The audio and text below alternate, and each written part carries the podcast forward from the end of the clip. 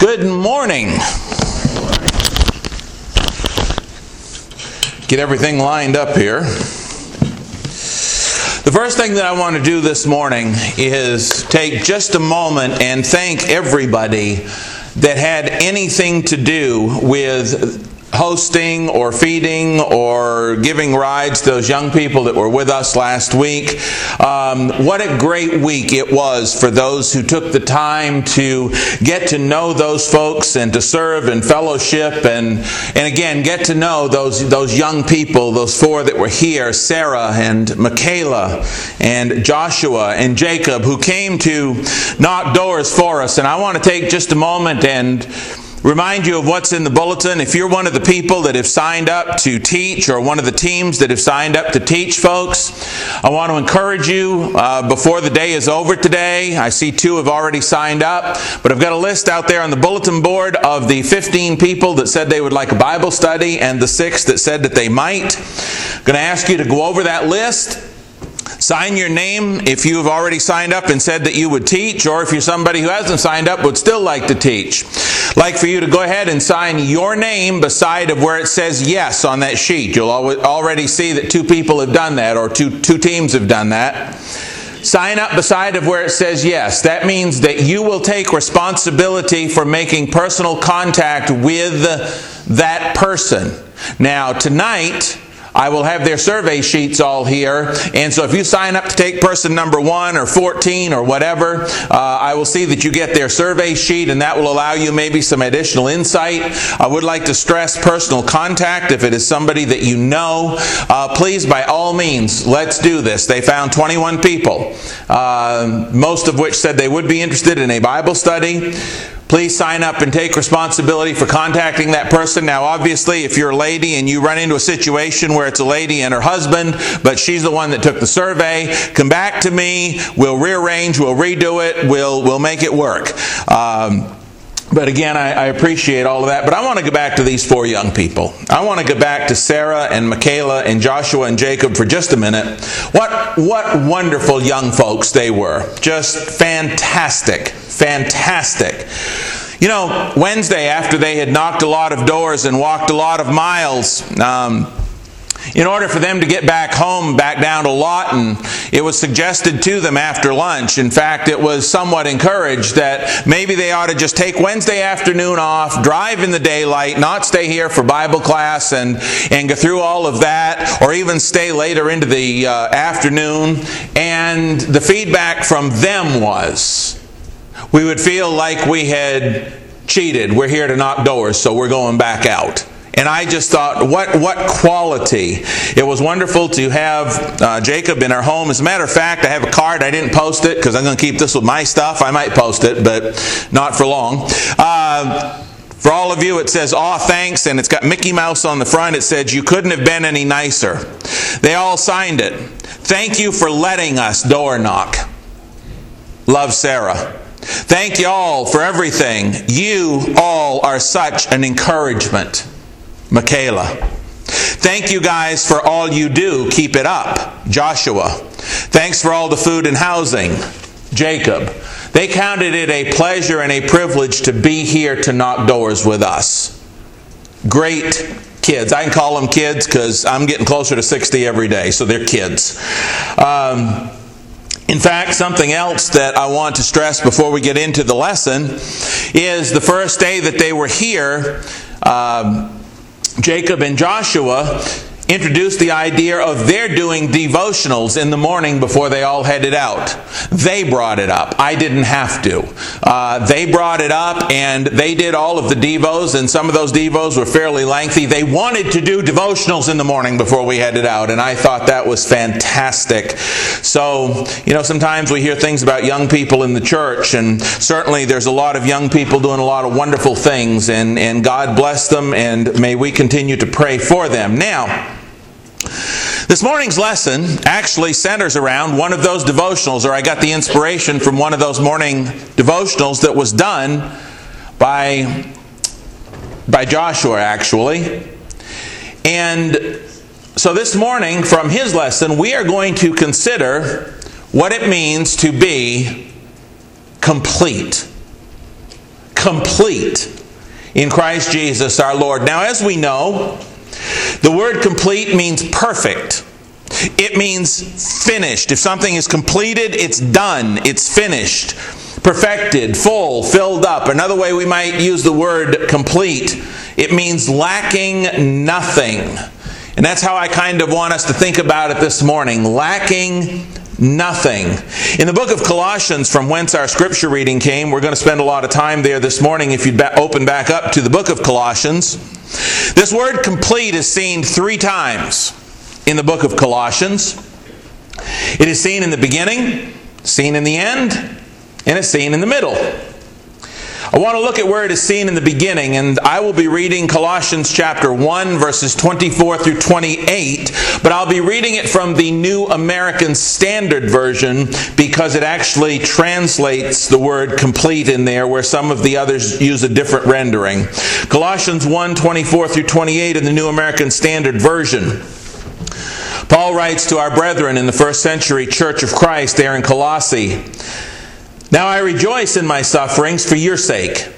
And in my flesh I do my share on behalf of his body, which is the church, in filling up what is lacking in Christ's afflictions. Of this church, that is, the Lord's body, the Lord's church, the church of Christ, of this church, Paul says, I was made a minister according to the stewardship from God bestowed on me for your benefit, so that I might fully carry out the preaching of the Word of God.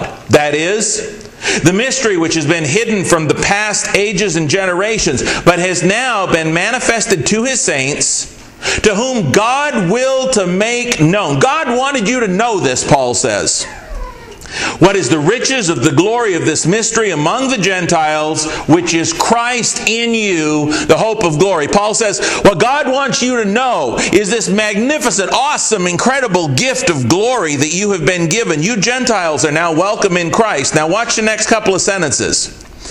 We proclaim him, admonishing every man and teaching every man with all wisdom, so that we may present every man complete in Christ. For this purpose also I labor, striving according to his power, which mightily works within me. I want us not to miss the point here that Paul tells you the reason for everything he went through. Now, I'm not going through all of Paul's tribulations. We know Paul's life story pretty well. But Paul says in this passage, the reason I endure all that affliction, the reason I went through all that suffering, the reason I do all of this,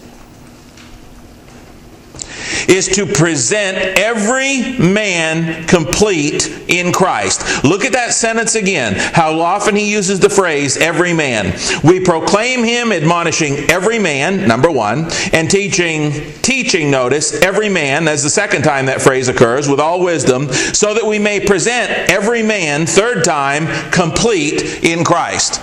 Again, let me say, he said teaching people and making them complete in Christ is why he went through everything he went through. That was his top priority was to teach every man that they might become complete in Christ. That is the reason the Apostle Paul went through all that he went through. And brethren, that's the reason that we must reach out and teach everybody we possibly can as well, to present them before God complete in Christ. We see this word complete once again at the end of the epistle to the Colossians in Colossians chapter 4, verses 12 and 13. Again, it's on both ends and in the middle, this word complete.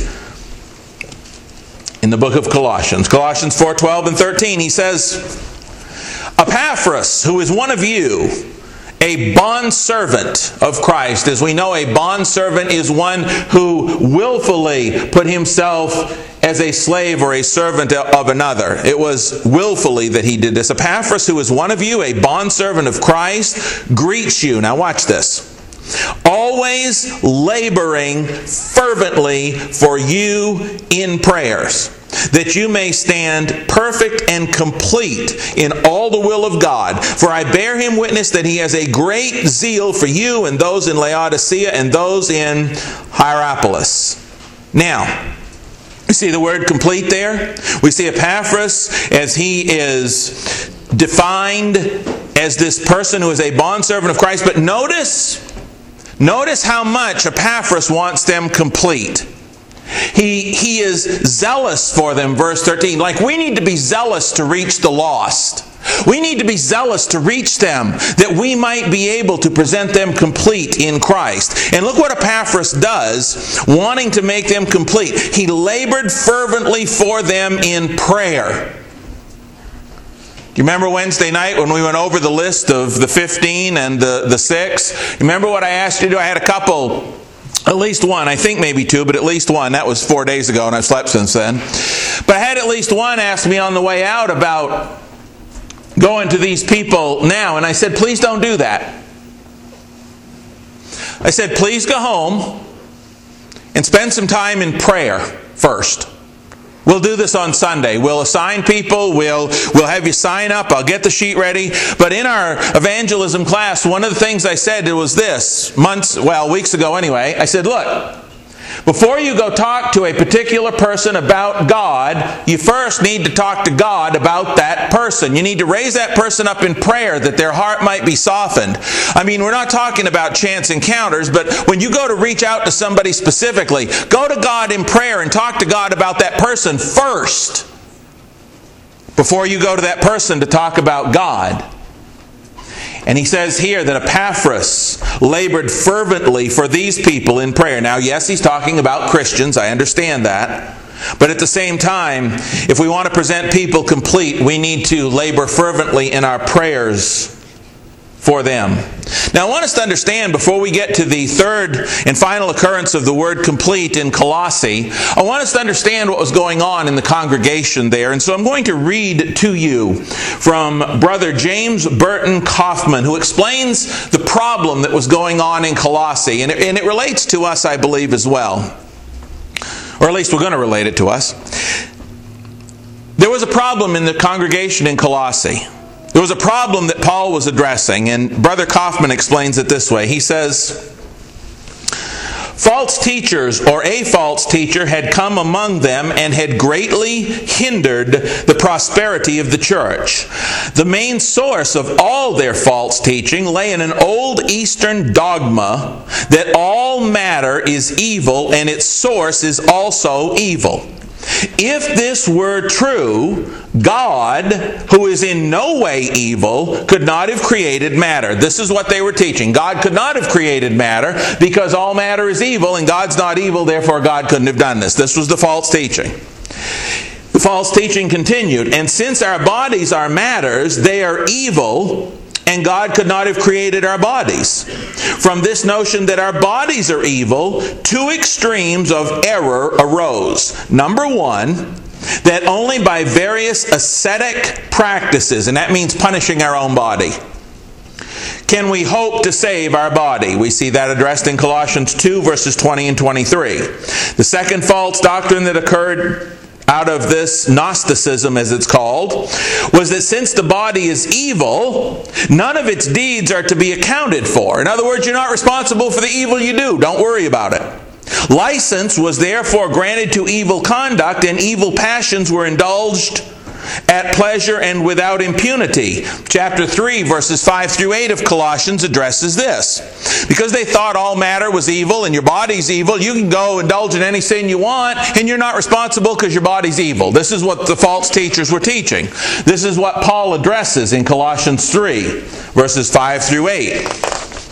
Brother Coffman continues. In seeking to find relief from their condition, they formulated two additional false doctrines. Number three, an exclusive theory which was a doctrine of secrets and initiation, which Paul addresses in Colossians 2, verses 2, 3, and 8. By this doctrine, they said that the remedy for man's condition was known only to a few, and to learn this secret, one must be initiated into their company. It's sort of like the Catholic Church's hierarchy that the only people that can understand the Bible is their hierarchy, that secret little few, and so you have to go to them in order to get the truth. This is what these people were teaching, and that was a third false doctrine addressed by Paul's epistle, epistle to the Colossians. And finally, and fourth, that since God could not have been the creator of such sinful bodies, they could not therefore come to him for blessing, so they formulated in their false doctrinal theory a series of intermediary beings, such as angels, that must have created us and whom we must worship. You know, when you start down that road that you deny the authority of Christ, all sorts of weird things have to be formulated in order to justify your position. The Apostle Paul addressed that in Colossians 2 and verse 18.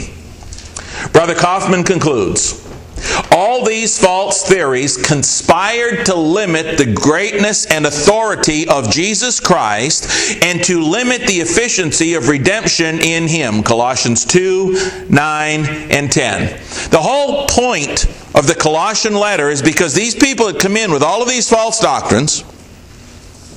They said you need something besides Jesus. You need these, because your body's evil, you're not responsible for what you do anyway, but if you're going to reach God, you can't go through Jesus. You need to go through these spirit beings instead of Jesus because God couldn't have created you anyway and your body, and they got all tangled up in all of this stuff, and they said they were the only ones that knew the secret, and so on and so forth.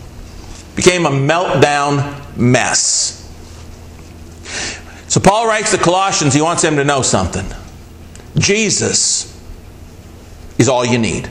Jesus is the Son of God. Jesus came and died for you as God's Son, and the only thing you need is Jesus Christ and Him alone. You don't need all this other stuff they're bringing in. It's only going to lead you to more and more circles and chaos and confusion. All you need to do is stick with Jesus Christ and His Word, and His Word gives you everything you need to make you, guess what? Complete. Turn with me and we will see this whole thing now developed by the Apostle Paul in Colossians chapter 2. Everything I've said up to this point you will see reflected in these first 10 verses. You know the history, the background, the reason it was written.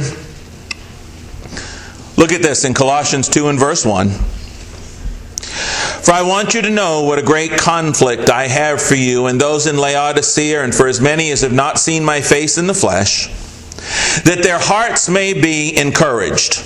These false doctrines were causing a lot of confusion and, and chaos and disillusion. And he says that their hearts may be encouraged, being knit together in love and attaining to all riches of the full assurance of understanding to the knowledge of the mystery of God, both of the Father and of Christ. Paul said, What I'm trying to get across to you, what will strengthen you and encourage you, is to know and understand who God is who Jesus Christ is, and to fully assure you that in your knowledge of God and Christ, if you know what their word says, you got everything you need, and you don't need to be bothered by all this other stuff that sounds so wacky to you.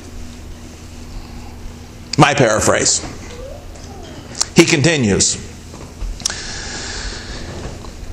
Let me read again from the middle of verse 2 attaining to all the riches of the full assurance of understanding, to the knowledge of the mystery of God, both of the Father and of Christ, in whom, now watch this, in whom are hidden all the treasures of wisdom and knowledge. There is nothing you need to know that you cannot find in God and Jesus Christ and their Word. There's nothing outside of that. There's no other way to heaven. There's no other doctrine. There's no other way. All you need to make you all sufficient and complete, all of it,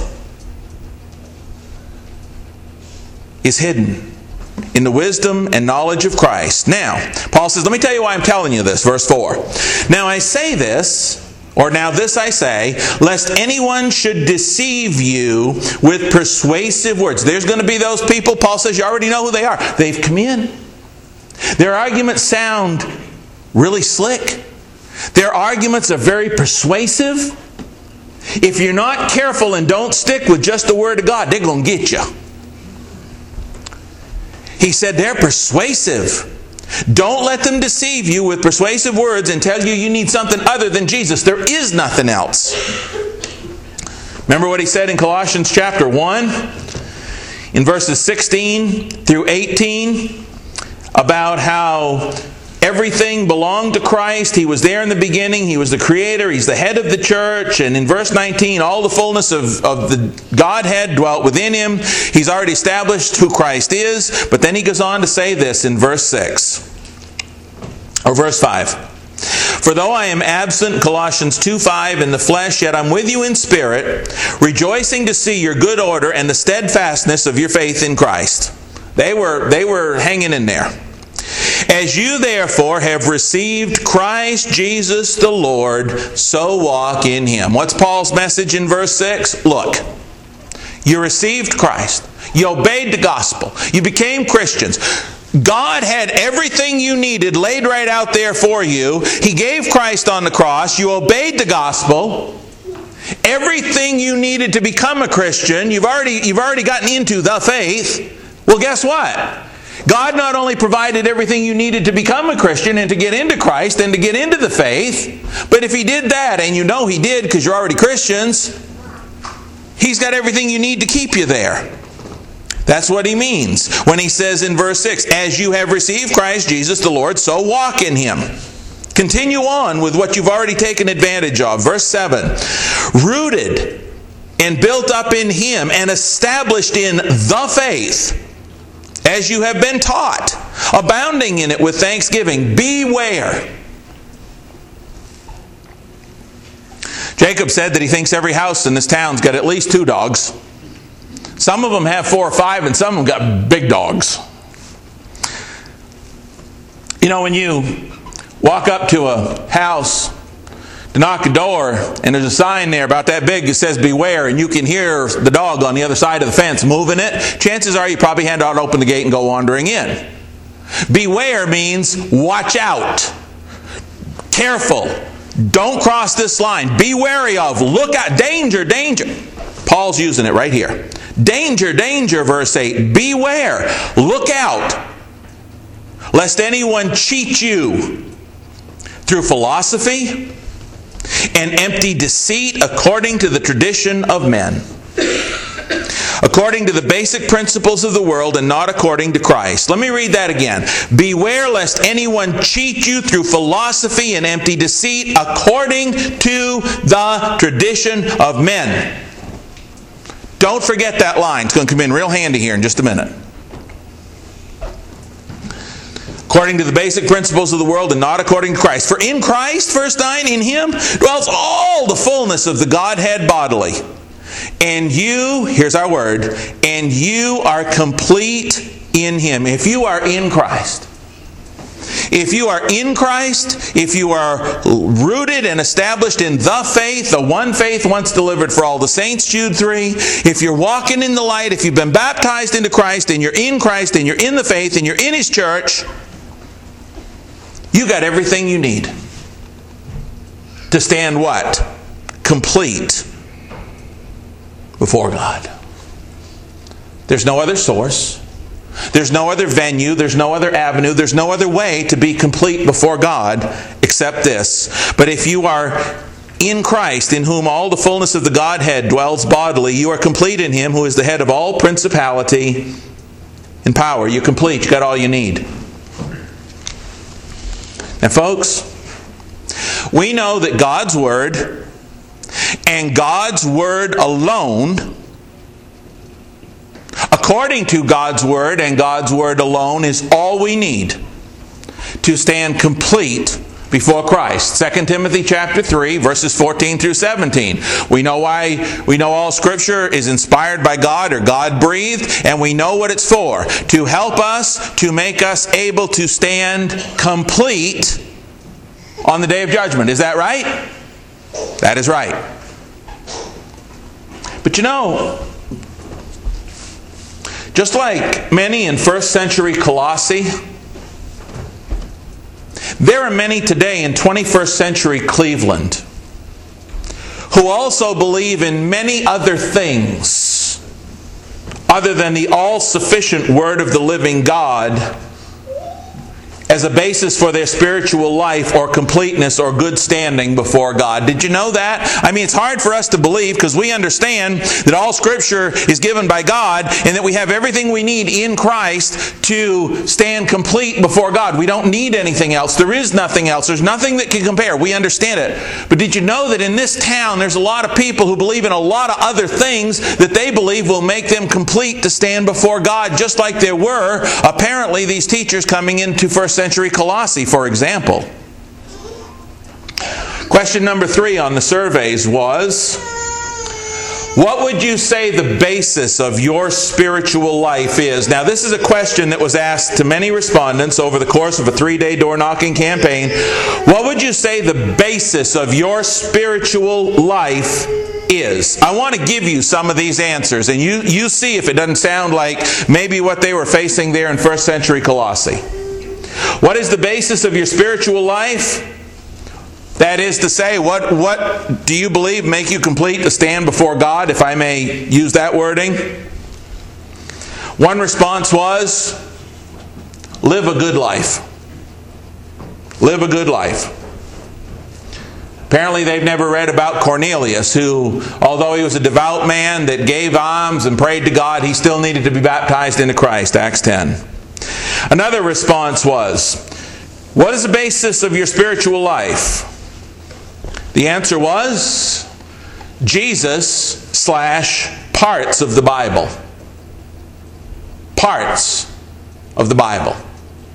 Now, the contradiction for me, the thing that immediately comes to mind is for somebody to say, the basis of my spiritual life is Jesus and parts of the Bible. That's a contradiction because Jesus himself said, man does not live by bread alone, but by every word that proceeds out of the mouth of God. So you can't say, if you believe in Jesus, that you only believe in parts of the Bible because Jesus said that every word of the Bible is what we must live by.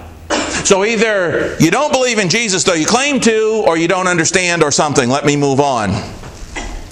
What is the basis of your spiritual life? Other responses? Catholic. Another response? My mother's faith. When asked what the basis of their spiritual life was, another respondent replied with the word open. Open. Another responded, My belief. And to me, that says, and I, I don't, I, I wasn't there, I don't mean to put words in anybody's mouth. I truly don't. When somebody says, when I ask them, what is the basis of your spiritual life, or you're standing before God, or believing you're complete, or however you want to put that, and they say, my beliefs. It's like, I can believe whatever I want, you can believe whatever you want. So, what if your belief and mine's totally different? Other responses. I don't believe in I don't believe in everything in the Bible.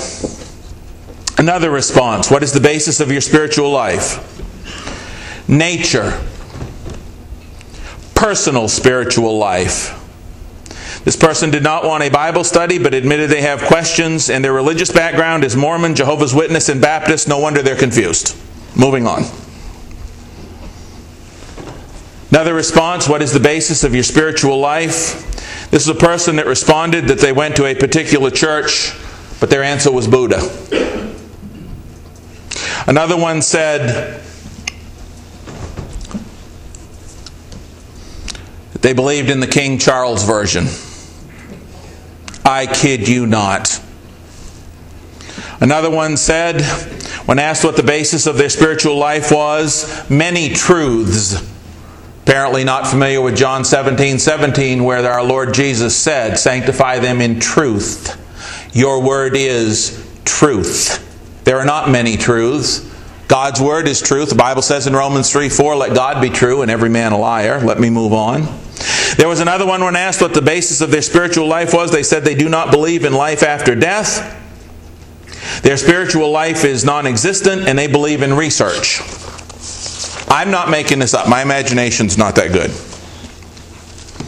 When given a choice, which they were to answer that question Bible or other, one of them said other books and studies. The basis for their spiritual life is not the Bible, it's other books and studies. This is what we're dealing with. Not all that much different from Colossae, is it? When he talks about philosophy and commandments of men and all of these other things. In response to question number four, which was, What would you say is the most important verse in Scripture for the basis of your spiritual life? One person responded that their most important verse in Scripture for the basis of their spiritual life was, All people are created equal. That's sad. As you know, that's not a Bible verse, that's a document verse. We look at some of these answers and some of these people and we think, wow. But you know what? I'm going to top it off with this. I got a news story yesterday. It's not just people out there in the world that are confused, but people out there in worldly denominations as well. I've got this. I can forward it to anybody that wants it. If you think I'm making this up, I'm not. Again, I'm not that. I don't have that big an imagination. I get a news feed back there that um, I've gotten ever since we moved here on the computer. It's from One News Now, a news organization. And yesterday afternoon, uh, Friday afternoon, March the 16th, there was a story there, and I'm going to read you the first part of it. It used to be assumed that if you claimed to be a Baptist, you believed what the Bible says about Jesus being the only way to come to the Father. But that's not the case at a Baptist megachurch in New York City. Pastor Michael Walrond has grown First Corinthian Baptist Church in Harlem from 350 members to over 10,000 in the last 14, 14 years. Church growth has gone from 350 to 10,000 people. The article continues. The church calls them disciples, but with theology like this, which goes against fundamental Christian orthodoxy, it's unlikely they'll become disciples of Jesus. All I would say about that is the way it should have been worded was the church calls them disciples, but with theology like this, which goes against the Bible, it's unlikely they'll become disciples of Jesus. Walrond says, listen to this, Baptist pastor. There was a time where you could see people in the pulpit say, if you don't believe in Jesus, you're going to hell. That's insanity in many ways because that is not what Jesus even believed. Pastor Walrond indicated he doesn't want to exclude anyone. He said, The key is, do you believe in God? And whatever your path is to God, I celebrate that personally. I celebrate that. In other words, if you want to believe that the path to God is Muhammad, that it's nature, if you want to believe the path to God is Buddha or atheism or whatever you want to believe, that's fine. There's many different paths to God according to him. What did Jesus say in John 14 and verse 6? I am the way, the truth, and the life. No man, no man, he said it once, I said it twice, comes to the Father except through me. What did he say in John 10? I am the door of the sheep. Jesus is the way, He is the door, He is the gate. There is no other way, and yet, this Baptist pastor thinks there's another way. In first century Colossae, they're coming in with their philosophy and their asceticism and their bodily worship, uh, their bodily uh, punishment. They were coming in with the worship of angels. They were saying, "You gotta, you gotta be part of this philosophy. You gotta come to us. There's another way. We gotta add to this." And Paul is saying, "No, no, no, no, no, no, no. Jesus is all you need." Man hasn't changed a whole lot in 2,000 years, has he? People out there today believe there's a lot of different ways. You know, just saying, but I think it's been proven by this gentleman in Harlem growing the church from 350 to 10,000. We could grow the church here and fill the pews if we wanted to accept anything and everything and say everybody's fine no matter what.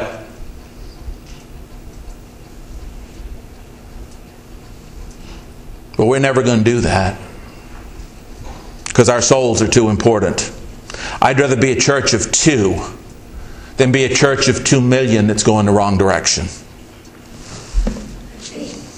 Moving on.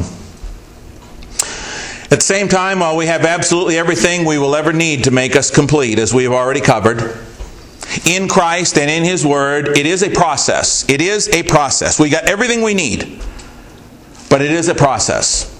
We still must continue forward and have faith enough to act on God's Word if we would take advantage of its ability to carry us to completeness. Completeness means finishing or bringing all the way to fruition that which we have started. Philippians 1 in verse 6. And it means not stopping. The word complete means not stopping until we have brought to fruition or finished or completed Despite all the difficulties that we may encounter along the way, being complete means going all the way and not stopping until we've finished. Look with me in your Bibles this morning in 2 Corinthians and we will see this. 2 Corinthians chapter 8.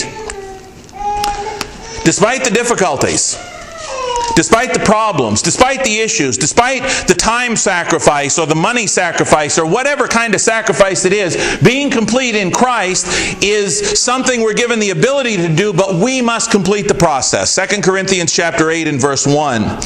Moreover, brethren, we make known to you the grace of God bestowed on the churches of Macedonia, that in a great trial of affliction and abundance of their joy and their deep poverty abounded in the riches of their liberality. For I bear witness that according to their ability, yes, and beyond their ability, they were freely willing, imploring us with much urgency that we would receive the gift and the fellowship of the ministering to the saints. This church was dirt poor. They were poor with four O's. They were terribly poor, but they begged Paul. He said, Let us help. We, we don't have anything, but we want to help. And they, they surpassed all expectation in giving. And it was financial here, but we're going to apply it a little different here in a minute. Continue with me. Verse 5 And not only as we had hoped, but they first gave themselves to the Lord and then to us by the will of God.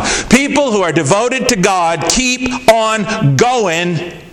No matter what. No matter the difficulties, no matter what. They keep on going to completion, just like these saints did. Verse 6 So we urge Titus that as he had begun, so he would also complete this grace in you as well. If you're going to start it, you need to finish it.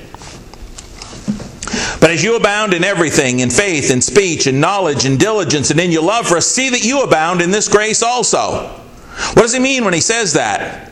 He means that just like Titus did in verse 6, you got to finish what you started.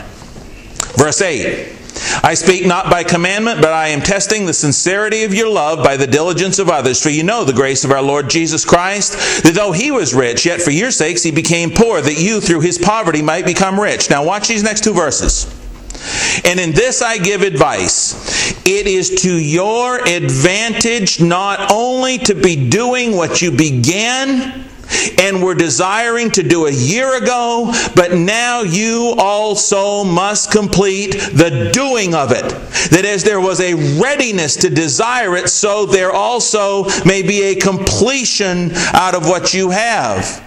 What's Paul telling them? It ain't going to do you any good if you don't finish what you started. You had this desire back then. We've been working on this a year. You had this desire. You had this want to. And, and it just didn't get finished. But, but all that desire and all, everything you wanted to do for Christ financially here in this book, talking to the Corinthian church, he said everything you wanted to do, it's not going to amount to anything unless you finish it. Brethren, you can see how this is applying. You can see where it's going. We've been talking now for months about evangelism. We've been talking since January, I believe it was, about having a door knocking campaign. We had this desire to find people to study with. We've heard it said, and, and, we want to do it, and it's our responsibility as Christians to reach out and to find people to study the Word of God. We want to, we've prayed. I've heard men pray. We want to see this building full of people. We've been working on this. Well, guess what? All that's not worth anything if we don't finish what we started. It's pointless, fruitless, useless, worthless, vain, just like worship according to the commandments of men. It, it doesn't do any good. None of it's worth anything unless we finish what we started. We must complete the doing of it. Not just desire it, not just sit around and talk about it, not just discuss how good it would be to see these pews full, not just pray about it, but do something with it. Finish the work. Completion is what the Bible is all about. Such completeness is only accomplished when there is a willingness to sacrifice our most prized possession for the sake of heaven. Matthew 19 and verse 21. For many of us, that may be comfort. For some of us, it may be time. Such completeness is only accomplished by those who allow their trials, failures, setbacks, and tests of faith to make them lean ever more on and get stronger and closer to the God who strengthens them through it all. James chapter 1, verses 2 through 4. We must allow our trials to strengthen us. If we've tried to reach out or study with somebody before and it's failed, we need to sit back and say, okay, I failed. Why did I fail? How much of that was my fault? What do I change? What do I do different to help ensure that I don't fail this time? That's the point. It's the same thing our trials do. They give us wisdom, James 1 2 through 4. And finally, such completeness is only accomplished where there is spiritual maturity that allows us all to get on the same spiritual page and all be of the same spiritual mind and all striving together towards the same spiritual goal. 1 corinthians 1.10 and philippians 1.27 through 2.3 the church needs to pull together in the same direction. That's a sign of maturity and only in that way will we be bringing this mission to completeness. Completeness is what we have in christ. Completeness is what we have access to in the written word of god and completeness is what we become when we follow them both faithfully, finishing what we started, no matter the difficulty. That's what the Apostle Paul did with his life, didn't he? 2 Timothy 4, 7 through 8. What did he say? He'd finished the race, right? He'd finished the race. He, he completed what he had started. And it's what he understood and instructed all Christians must do to stand complete in Christ before God. If you're still right there in 2 Corinthians, flip over a couple of pages to chapter 13. 2 Corinthians chapter 13.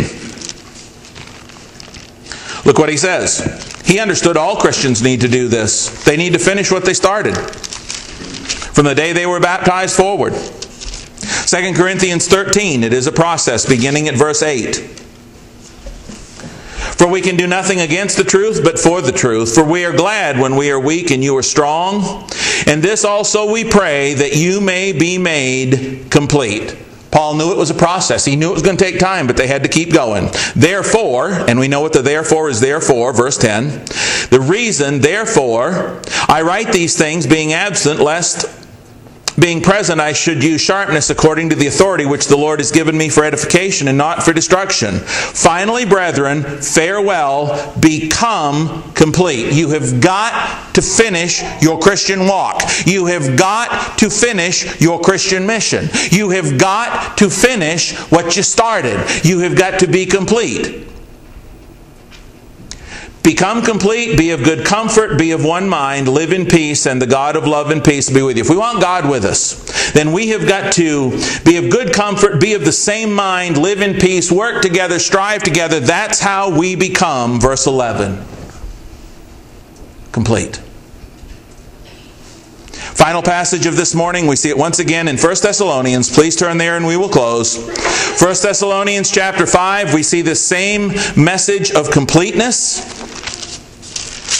1 Thessalonians chapter 5, Paul repeats it again, verses 21 through 24. 1 Thessalonians 5, he says, verse 21 Test all things, hold fast what is good, abstain from every form of evil. Now may the God of peace himself sanctify you completely, and may your whole spirit, soul, and body be preserved blameless at the coming of our Lord Jesus Christ. He who calls you is faithful, he will do it. God wants to see you make it all the way to heaven. God, who began a good work in you, is going to continue to work in you as much as you will let Him to carry it on to completion. The day you were baptized into Christ and you began this Christian walk, God wants you to complete that all the way into heaven. That's what being complete means. But in that process, in that overall process, there's several, many little missions along the way that we must complete, like steps. There are things that we must do. We must start the walk, obviously, by hearing the word and, and believing what we hear and being willing to confess Jesus and be willing to repent of our sins and be baptized into Christ for the forgiveness of those sins. That's where it starts. And then from there on, we are to live faithfully. We are to continue to complete those missions that God gives us. And He has given us a mission here in Cleveland. We've started something. We cannot afford to let it fizzle or fade or fall or falter. We've started something. We need to complete it. This morning, if you have a need to be baptized into Christ in just a moment, you have that opportunity to make it known as we stand and sing. If you're somebody who's teetering on the brink of maybe being willing to teach somebody and you just need the strength, you need us to pray for you, we will be willing to do that, be happy to do that. And if you're somebody that's signed up to teach, please do not forget on the way out to take one of those names and go after it. This morning, if there's any way that the church can help you to become more complete in any of those ways, will you please come to the front as we stand and sing?